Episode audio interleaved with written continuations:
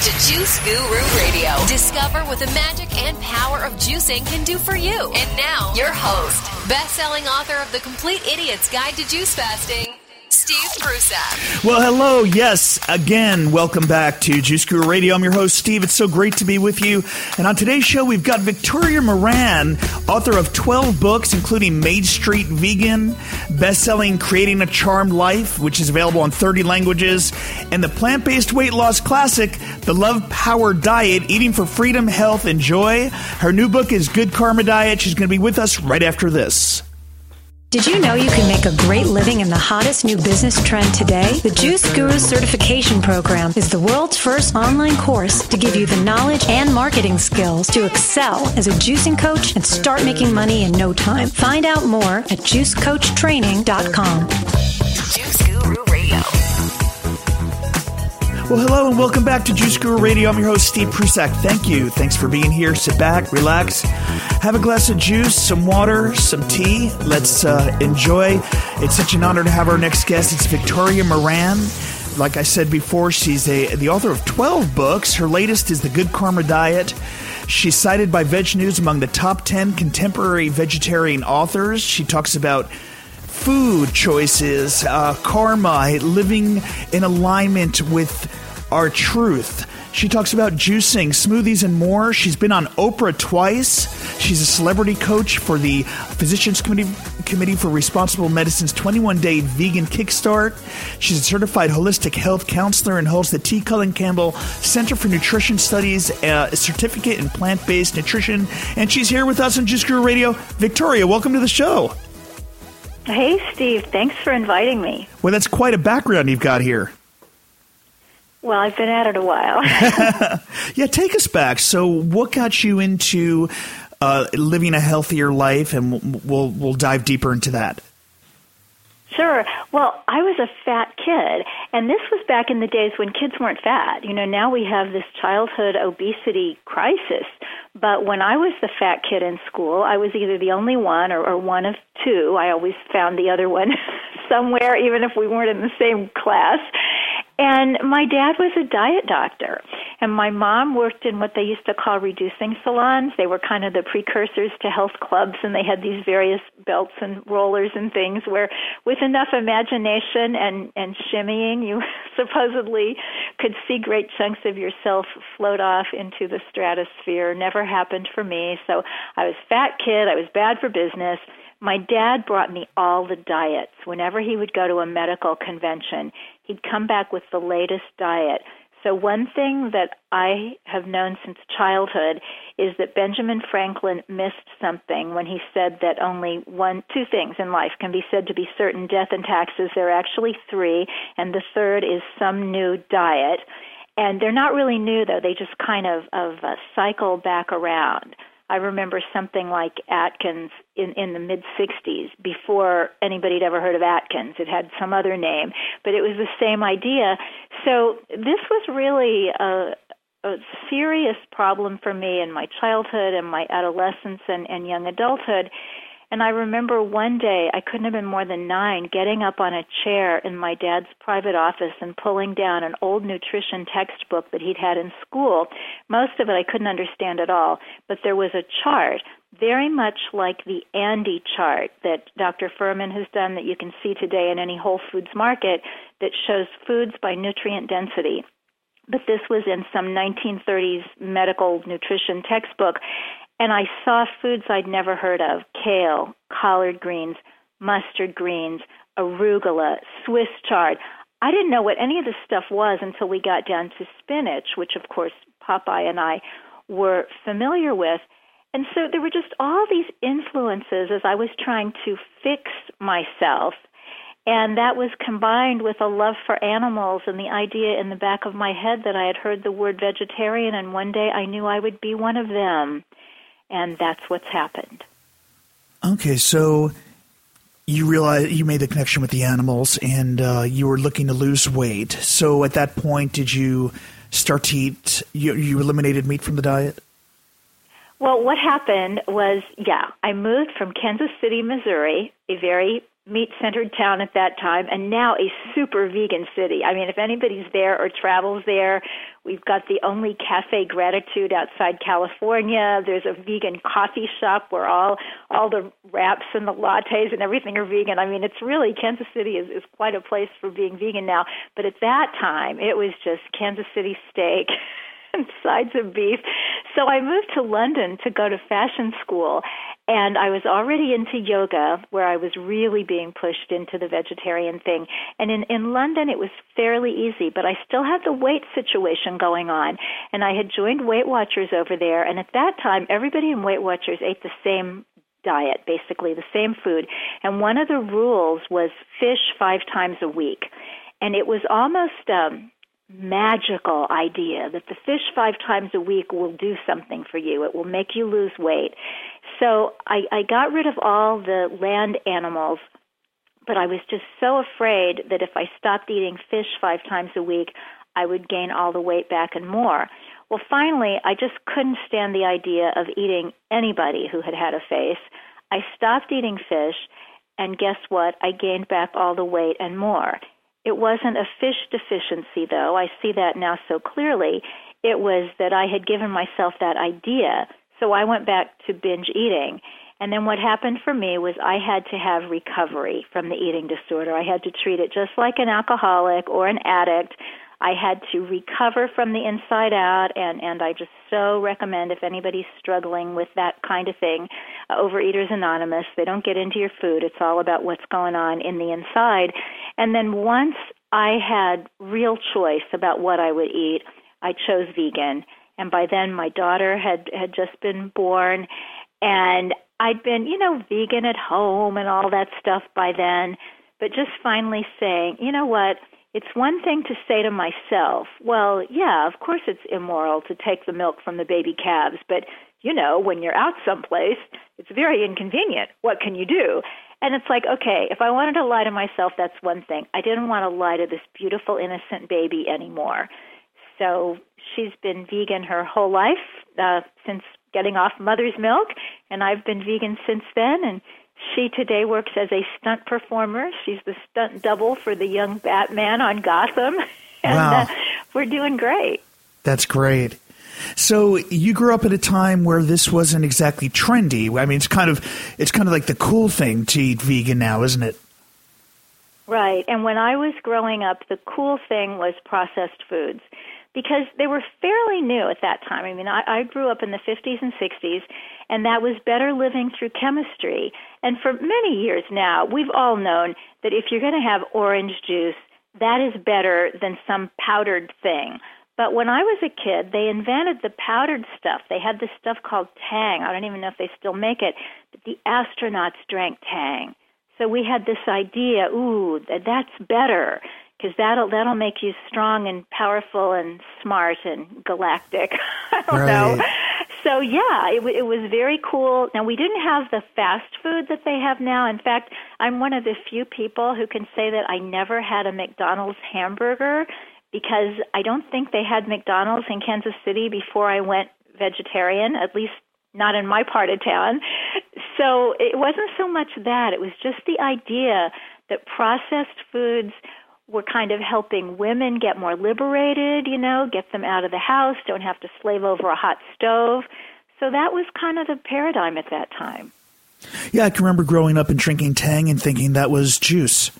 and, yeah. and, speaking of which, how did you come across juice? How does that entered your life, and and uh, what oh, kind yeah. of results have you had with that? Well, it's also uh, fascinating, at least to me. I hope to your listeners. But when I got into this, I discovered veganism in the early 70s, and at that time, the source for vegan information in this country was the American Vegan Society, which is still going strong and was founded by Freya Dinshah and her husband, the late Jay Dinshah, in 1960. And every time I say that, I'm just taken aback because that was another era. I mean, 1960 that, I mean, that was John Kennedy was elected president that year. That was really another era of American history, and these two amazing people thought that this country needed a vegan society. But anyway, when I was introduced to this through through the Dinshahs, they gave me a very beautiful, balanced view of being vegan. And they said there are ethical vegans and there are health vegans. But the truth is, it's all one. And it's this meeting point. And you have to be healthy or you're not going to do anything for the animals. And if you're doing this for your health, the animals don't care as long as you do it consistently and don't give up on it. So that really went into me as a very important thing. Now, Jay Dinshah was a practitioner of natural hygiene, which a lot of people haven't heard of, but anybody who read that super big 1980s book, Fit for Life, was presented with some of the ideas of natural hygiene, uh, which had a, a guru at that time named Herbert Shelton. And they were proponents of fasting, water fasting, for illness and, and also to prevent illness. And, and they said, and I think anybody who, who knows about this sort of thing still says, that if somebody wants to fast really fast only on water, you don't do it at home. You don't do it while you're going to work. You go off someplace where somebody skilled can supervise you and you go to bed. I mean, you literally do what is called a complete physiologic rest.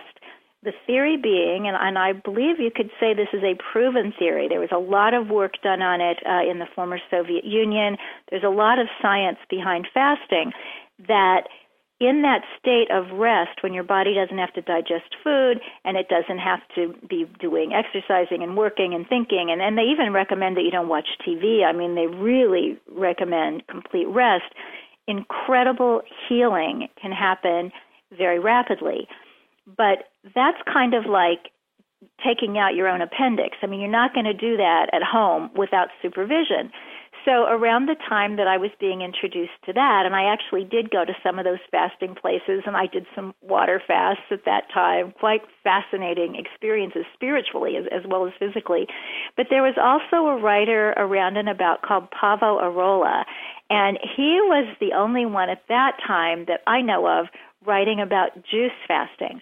And what was so thrilling about that was that you could go to work and, and you could live your life and you could be getting this wonderful cleansing, not like lie down and be wiped out, but still be detoxing really, really nicely while living your life. So those were my initial introductions, and I did both and um, still believe in them. Wow. Yeah. I mean, those are the books that are sitting on my shelf that were part of my uh, research for my books and and amazing. So you were actually, as they were coming out, you were following these these new, what was new then these new protocols of of doing a juice fast. Yeah, it was um, something that I think had been done in Europe in some of the uh, the healing clinics. I think of Dr. Bircher Benner and how he invented muesli as basically a vehicle for fruit. so that if people had the raw oats, they they would eat the berries and and the other fruits uh, with it, and then lots of of juices and and water. And then I also read a lot of those really old books about people who had cured themselves of cancer and and other illnesses with juices, mono diets. Uh, there was a woman named Johanna Brandt who had cured herself of breast cancer on a grape diet back in the 1920s. There was a, a raw food restaurant that I read about that had been opened in Los Angeles in 1917. And I think it was called Euphoria, or I don't, I don't know. It, these names that they used to use back in those days were so kind of, um, uh, I don't know, different from the kinds of words that we'd use now. But this does have a history. You know, Kellogg and, and Trall and, and Graham and, and some of these physicians and, and health proponents. I mean, I love reading the history that goes back way before me. Like, I remember reading that Sylvester Graham was so popular that the butchers and the bakers got together to join forces and be sure that he could not find a venue for speaking in Boston in 1830 because they were so worried that he would put them all out of business. Huh. So What led you to the point? I mean, you started coming out with some books like the the creating a charm life, which was really about motivation. So, how does it all tie together for you with your messaging and and how you inspire people? My very first book was about veganism, and it was my college thesis. I went to college late. I went to England uh, right out of high school and and studied fashion, and that turned out not to be my my life's work. Certainly, still an interest. Vegan fashion is just so much fun. Um, but I'd always been writing. I started writing for teen magazines when I was 14. I went to all the press conferences of the big rock groups at that time, from the Beatles on down. And so I'd always been writing. And then when I finally had the chance to go to school when I was 27, I didn't want to study journalism or English. I'd been doing that my whole life. So I majored in comparative religions. I figured if Einstein said, I want to know God's thoughts, the rest is commentary, then that was good enough for me. And I earned a fellowship through that program to do foreign study, and I went to the UK to study vegans because they were there were more of them than there were here because the Vegan Society had started in London in 1944, and it was also just a smaller landmass. So I could get around and, and interview a lot of vegans and a lot of vegans who had been around in those very early days. So that was my my paper for for the the project, my undergraduate thesis, and uh, the American Vegan Society serialized it, and they took a while. they took a couple of years to do that. And then a wonderful, wonderful gentleman named John Wynne Tyson, who was in England and really big in the vegetarian and animal rights movement there. He's, he's still alive, sweet, wonderful man. I think he's 87 now. But he contacted me and said that he would act as an agent and he would get me a publisher because this work needed to be published. So in 1985, Compassion, the Ultimate Ethic, and Exploration of Veganism was published by a UK publisher, and I believe it was the first book on vegan philosophy and practice ever to come from an actual publishing house.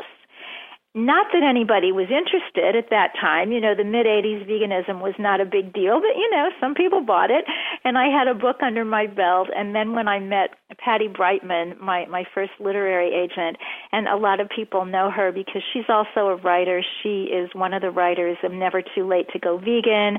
Uh, she wrote with Carol J. Adams, uh, How to Eat Like a Vegetarian, even if you never want to be one. But she's also a very successful literary agent and I met her at a vegan conference in Northern California. She had read my book. She was one of the people who had read Compassion the Ultimate Ethic, and that just got me started. So with her, I did the Love Powered Diet, the very first uh, edition of that. It's had three lives, most recently 2009, so it's still out there. And that's about overcoming food addiction and compulsive eating. And then I, I just thought, okay, I've written about veganism and I've written about how to overcome a, a weight issue or a food ad- addiction issue as, as a vegan and with the interchange and all that.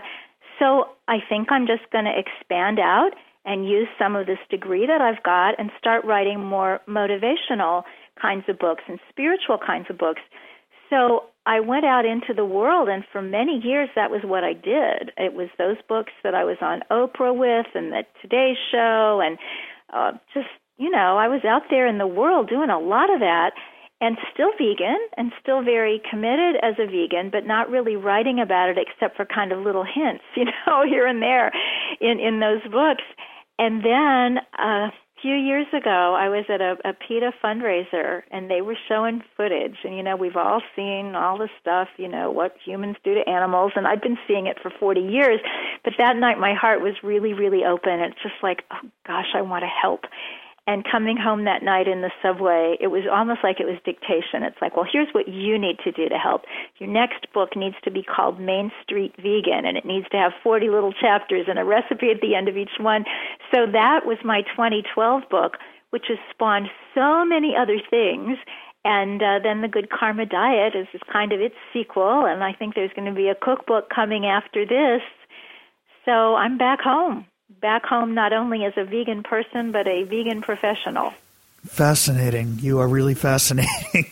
so, if we could talk about uh, the, the, creating a charm life. So, if we could break down what are what was uh, some of those keys that our audience could take home to uh, start improving their lives. I mean, because we talk here about food and and juicing and green smoothies and things, but what are some of the other things we need for balance? Well, there's all sorts of ways that we need to just be kinder to ourselves and others. And being vegan is so great, and eating good, healthy food is so great because then you have cleaner blood and a clearer brain. So it's easier to be a decent person than if you're eating a lot of junk food. But some of the other ideas, like in, in creating a charmed life, which, which is my biggest book, I was really blessed with that book. It's in 30 languages and it sold a couple hundred thousand copies. I wish I could say that for every book, but that one was kind of blessed. And one of the ideas that I have in there that I think is actually unique, you know, when you write these kinds of books, there's a lot of taking truths that everybody knows about and just putting a different spin on them. But I think this one is unique and it's called Play Your Free Square. And that is to look at your life the way you would look at a bingo card. And in the middle of that bingo card, there is a free square. Nobody has to pay for it. Nobody has to use any strategy to get a free square. Everybody has one. But nobody appreciates it. Nobody in St. Anthony's Bingo Hall is jumping up and down saying, Yes, I got the free square, because everybody has one. And I believe that everybody has one in life. And that means there's something that just comes easily to us. And maybe it's a, a gift or a talent, but sometimes it's just this little thing that we don't even notice, but not everybody has it. So, for example, my daughter has had one for money from the time she was a little girl. Even when I was a single mom and we were kind of living on imagination, I could say to her sometimes, honey, do you have a $10 bill somewhere? And she always did. I don't know where she got it. Um, but, and you know, and now she and her husband are both young actors and they ought to be starving because isn't that what artists do? But no, they, they own this amazing, beautiful little condo in Manhattan with a yard. Nobody has a yard in Manhattan. I don't think Donald Trump has a yard in Manhattan. So that's her free square. And mine is meeting people. It's just uncanny. The people that I have met on buses and in elevators, I meet helpful people, interesting people, famous people. It's just a thing that I didn't ask for and I didn't work for. It's just something that I have. And what happens when you find out what your free square is, you can use that as kind of a stepping stone to get to some of these things that are more difficult or, or um, intimidating to you. So I like that one a lot. Hi, this is Jay Kordich, the father of juicing. Juicing helped me get rid of cancer in my early 20s, and here I am in my 90s feeling fantastic. I want to invite you to join me in our School of Juicing. This online program features award-winning videos, audio books, and CDs to inspire and educate you on how juicing can change your life too. Check out our site at schoolofjuicing.com. Start living healthy and increase your energy today. Visit schoolofjuicing.com to find out more. That's schoolofjuicing.com. Juice Guru Radio. You're listening to Victoria Moran right here on Juice Guru Radio. Her website, www.mainstreetvegan.net. You can find out more about her work there and her books, and uh, a lot of fun here on the show. So uh, let's let's uh, let's talk about the new book, Victoria. So, what is a good karma diet? A good karma diet is a kind and healthy way of eating, in a nutshell. So, certainly, if everybody became a junk food vegan, just there was this big change of heart, and within, let's say, a five year period, the entire planet became vegan, eating all kinds of processed foods. You know what? The world would be so much better. But I don't know how much healthier everybody would be. So if you combine the kindness of going vegan with the good sense of eating bright, fresh, colorful foods, plenty of raw foods, juices, lots of greens. I tell my people you want your, your plate and your shopping cart to look like a Christmas tree, mostly green with splashes of other bright colors. So if everybody did that, the whole world would change. And you know what? It doesn't even take everybody because if one person does that, they're going to do some great good in the world and also be a lot happier and healthier themselves. Yeah, because our audience come we some of us are eating standard American diets, some of us are eating vegetarian, some of us are eating raw vegan. Uh, where do we find the balance? Well, I think you have to go with what makes sense to you today. And the ethical vegan in me just wants to say, everybody be vegan now. Just, just you know, just go watch a video, see how bad it is for the animals, or, or watch Cowspiracy, see how bad it is for the planet, and just change, okay? But that was not my path. I wish it had been. It took me years, as I explained. Now, I hope it doesn't take people years now. It is a lot easier. There's so much more known. Um, there's more food available. I mean, when I started out, not only could you not buy non dairy milk in the grocery store, you had to order soy powder from this guy in Ohio who sent it out in a plastic bag, and you just had to hope it was soy powder and not talcum. I mean, it was rough. So it is easier now, and I hope that the path is shorter. But nobody can do anything that doesn't make sense to them today. So, any step I think that a person takes in this direction is a fabulous step. And one of the things that so fascinates me about the juicing movement, which is really its own movement, not necessarily always part uh, of the vegan movement or the organic movement or anything else. It's its own juicing movement. And one thing that is so terrific there is that people can come in exactly where they are and add juice. And so often with some of these other things, we're talking about what we're going to take out. But when you add juice, then some other stuff is going to fall away anyway. One of the magical things I've found about juice is that it changes you at the desire level. It changes what you want to eat. So if at three in the afternoon when you have that slump and you really want a great big old cookie, you instead have a juice and say to yourself, if I still want a cookie half an hour from now, I'm having the cookie, not going to feel guilty about it. But you have the juice. Nine times out of ten, the idea of that cookie is just going to be like, oh, ew, why would I want that? Because something changes when you drink juice with all that life force energy. I'm so glad you said that because really that is the intention of Juice Guru and Juice Guru Radio. Because for me, over 20 years ago, it was juicing that first opened the portal to this evolution. And we feel with juicing, we can reach people and bring them in. And, and the secret, you know, the secret back door, the weapon is that they're going to uh, evolve in all these other areas, just just as we all are. Yeah, and when I first got started, somebody said to me, when these ideas touch you anywhere, they touch you everywhere. So if somebody gets into juicing, they may never have heard of, of veganism or you know heard of mm-hmm. it in, in a way serious enough that they wanted to look into it. But once you start hanging out with juicers, some of them are going to be vegan, so you're going to find out about that. You're going to find out about GMOs. You're going to find out about raw food. You're going to find out about smoothies since you're juicing anyway. Of course, you're going to hear about smooth. I mean, it all kind of comes together, and you don't have to take all of it or take all of it all at once. But it's so wonderful to walk in that door, and behind it is so much more than you thought you'd find. Oh, I love that. So, your plans for the future, you talked about a possible recipe book. What have you got coming up? Yeah, I think what's happening next, you know, I have this academy, Main Street Vegan Academy, which is just my baby. And now that my daughter is grown up, I have my dog and Main Street Vegan Academy that I can brag about.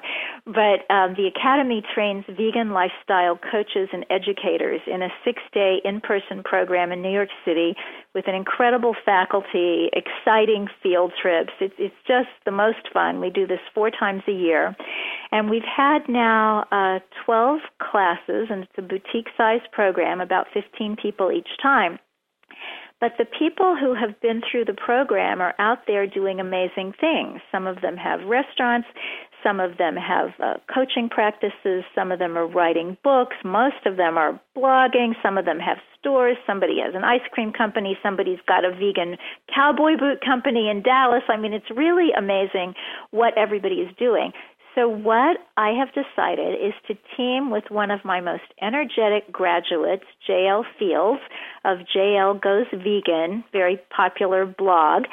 And we're going to do, with input from all the other graduates, we've got about 160 now from nine countries, and our working title is A Coach in Your Kitchen, the official Main Street Vegan Academy cookbook and lifestyle guide. So I'm going to see JL at the uh, Colorado Veg Fest in June, and we're going to hunker down in a hotel room and um, get the proposal made up and send it off to the publisher and hope that they'll be as excited as we are. Awesome. Well, always up to incredible things. And we're going to have Victoria on one of our Vegan Survivor workshops coming up. So stay tuned to find out more about that. We'll be posting about that on our uh, Facebook page. And also, if you're on our newsletter from juicegururadio.com, you're in the know. So stay tuned for that. Victoria, thank you so much for being here on Juice Guru Radio and the work you're doing. Just last time I interviewed you, you were so far, and now look where you are. It's just more and more that you're giving to the world. Thank you so much for all this. Oh, thank you. And back at you. You do such quality work. Everything you do is so professional and, and so well done. You're just such a credit to veganism. Oh, thank you, Victoria. The website again, mainstreetvegan.net. Victoria Moran, the new book, The Good Karma Diet. You can get that at the website or on Amazon.com or in your local bookstore. I'm Steve Prussack. Thanks for being here on Juice Guru Radio. Of course, we'll be with you next time, so we'll see you then. Thank you for listening to Juice Guru Radio. Find out more about us at juicegururadio.com. Until next time, get your juice on.